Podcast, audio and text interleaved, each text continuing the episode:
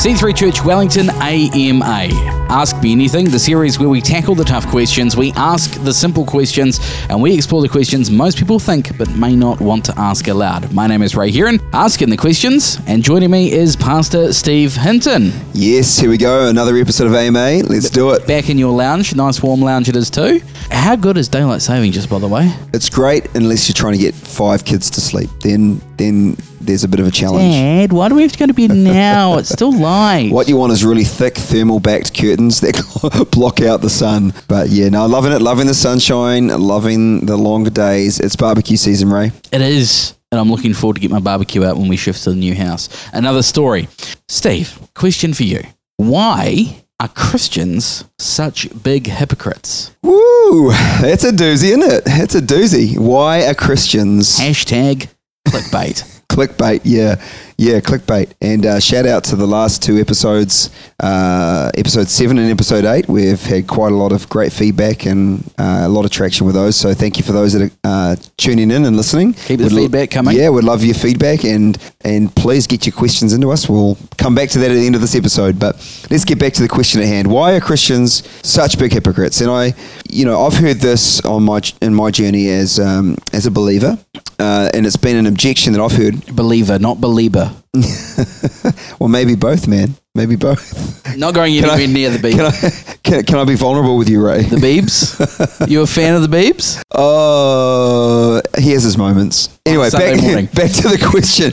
Back to the question. And so, look, here's the thing. I've heard this objection or this question or this stance from people, you know, and um, there's always a level of truth to it, right?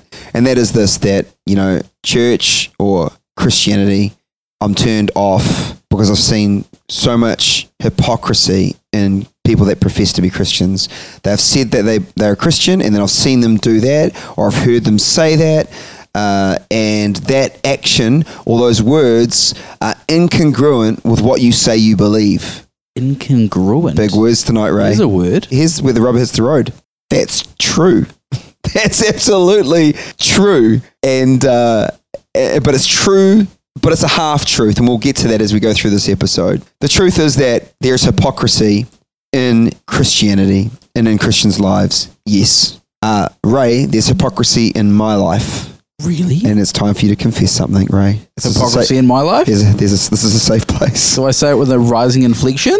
You have to stand up and say, "My name is Ray," and I've you know I have a problem. Look, hypocrisy, and this is my simplest definition of hypocrisy it's pretending or to be a pretender. So, this is the real you, and then this is some fake version of you uh, that you're, you're pretending to be something that you're not. And that's where you find hyp- hypocrisy the, the the gap between who you really are and who you say you are So the simplest definition of hypocrisy is a pretender. a pretender. What if I say I'm not like the others? Well, this is the point, right? So you're not like the others. You're an original man. You're you're God broke the mold after He made you, and uh, uh, you know I know that broke a million girls' hearts just then, but I've got to stop. Sorry, I'm re- I'm trying my hardest to derail this podcast. Carry on. you're getting way too comfortable in this. And so and so there is a truth to the to the statement because hypocrisy is not a Christian issue; it's a humanity issue. But we'll get to the that. But let's just talk to the Christian issue. I think that this this idea of hypocrisy in Christianity stems from a misbelief that Christianity is a moral belief code. It's a list of do's and don'ts. It's a checklist of behavioral behavioral patterns that we that we either nail, like in a test at, at school.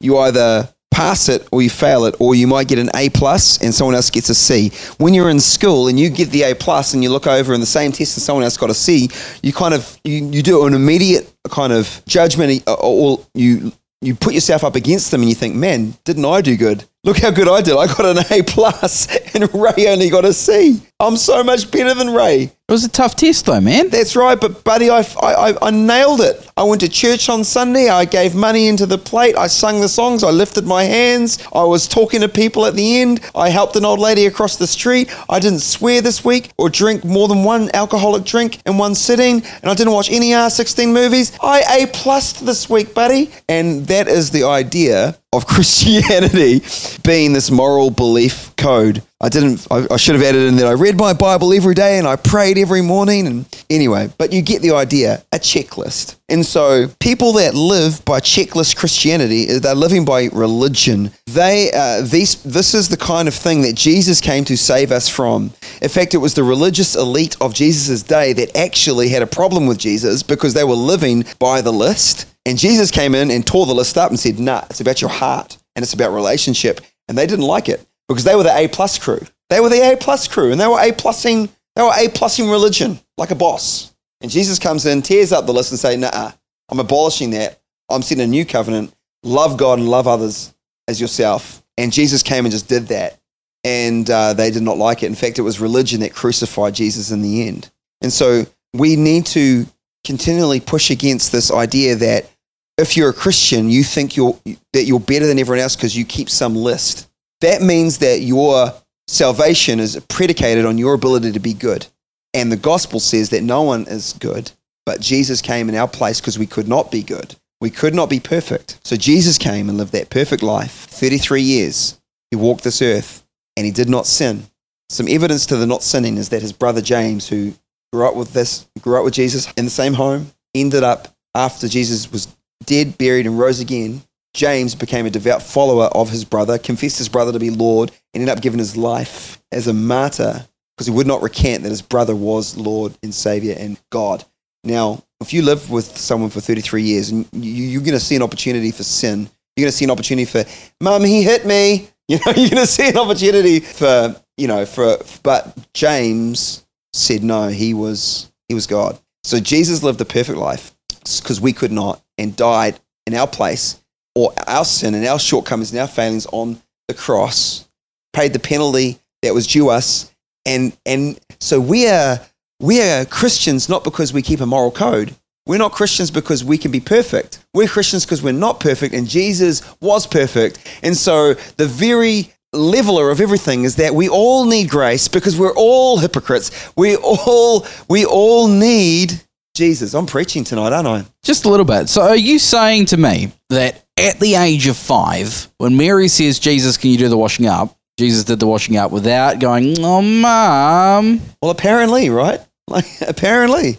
Like, and this is, uh, and this is, this is the, the point. And so, sort of coming back to topic. So, there are two things here. There is a misunderstanding of what a Christian is. And so, so people that associate around Christians hold, hold people that profess to be Christians to a religious standard because they've assumed or they've been conditioned to believe that that's what it is to be a Christian.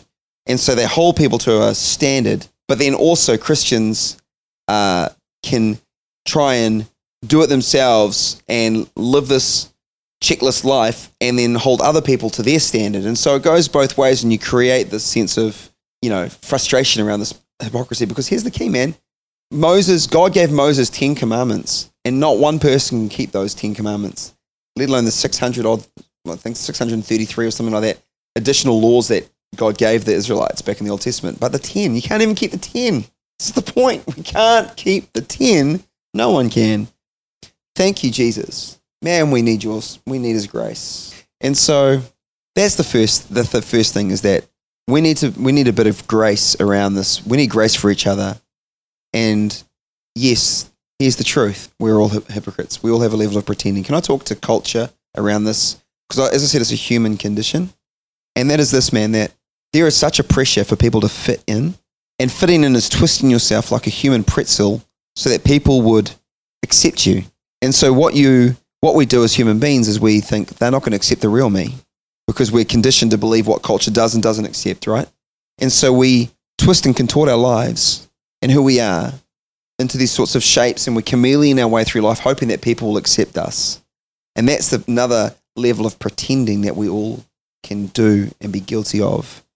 And one of the things I love about the church and one of the things we fight for in C3 Church Wellington is this place where you can be real, that we don't have to pretend. What we're hoping for is that who you really are is as close to the skin as possible. It's not buried down deep in you and you're having to feel like you're going to put your best foot forward.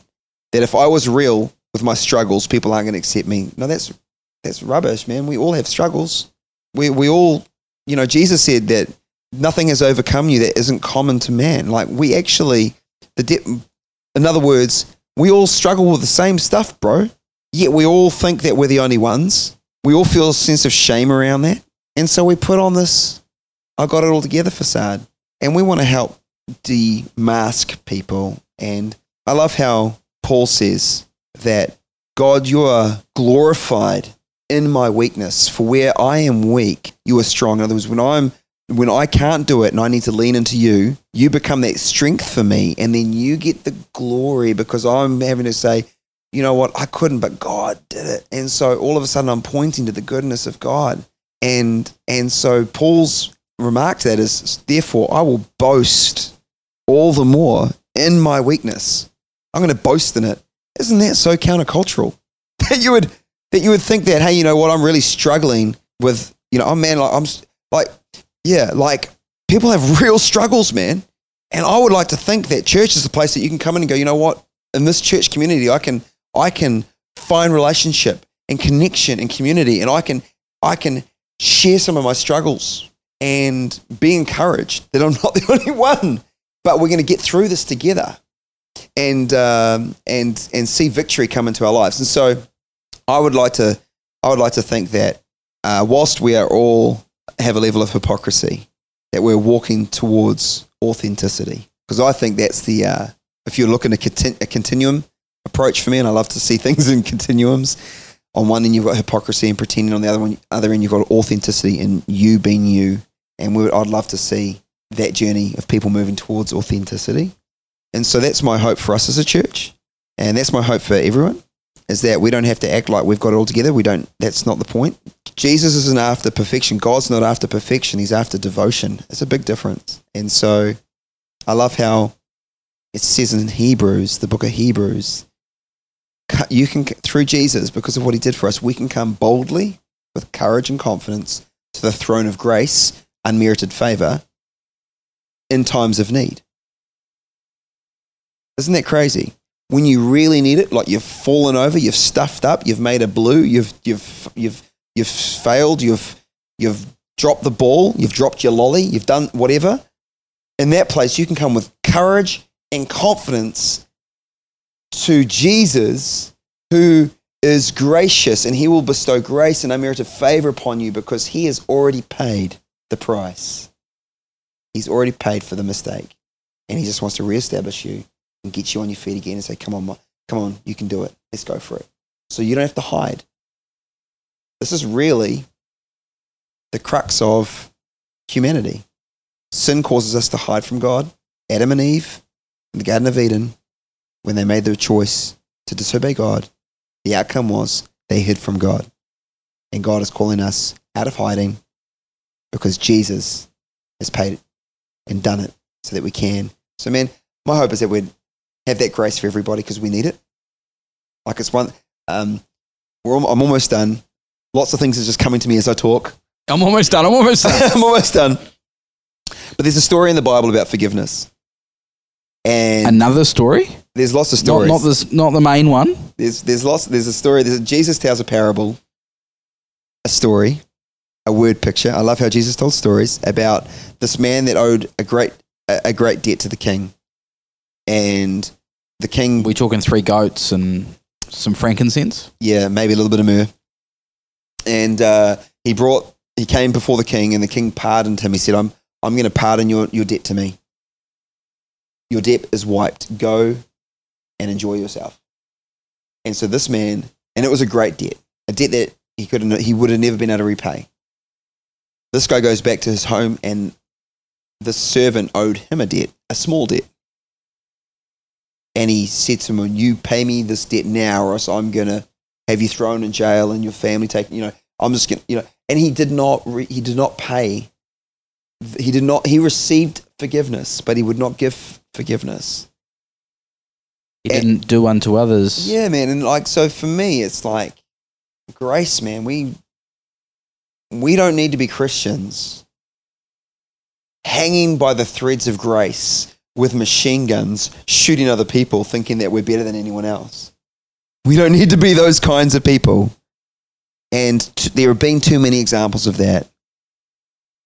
If we get what Jesus has done for us, then and what we've received through him, We have no boast but to boast in Him, not in ourselves, not in our merits, but in Him alone. And that would endear us to extend that grace to others. And so we stop being judgy, judgy, and we become a bit more gracy, gracy. And that's the direction we need to be tracking. So I hope this has kind of answered the question. Uh, it's a good one, uh, and I, I really appreciate it. Fantastic. Well, if you've got a question, you, the listener, yes, I'm talking to you. No, no, no, put your headphones back in. I'm talking to you. If you've got a question, get it through to us on the Facebook, the social media, facebook.com forward slash C3 Church Wellington. You can track us down on the website, c3churchwellington.nz, or any other social media pipe that you see fit, whether it be Instagram or wherever else you can find us. If you've got a question, get it through to us. If you want to do it, uh, ask it anonymously, that's perfectly fine, and we will put that question to Pastor Steve Hinton. Or if there is, in fact, someone that is more suited to ask that question, we may have a ring in. Yeah, we may. You never know. We might even get some guests on here. It'd be great. This is uh, the series where we uh, tackle the tough questions, we ask the simple questions, and we explore the questions most people may think but may not want to ask aloud. C3 Church Wellington AMA, Ask Me Anything. Thank you very much, Pastor Steve. Always a pleasure, man.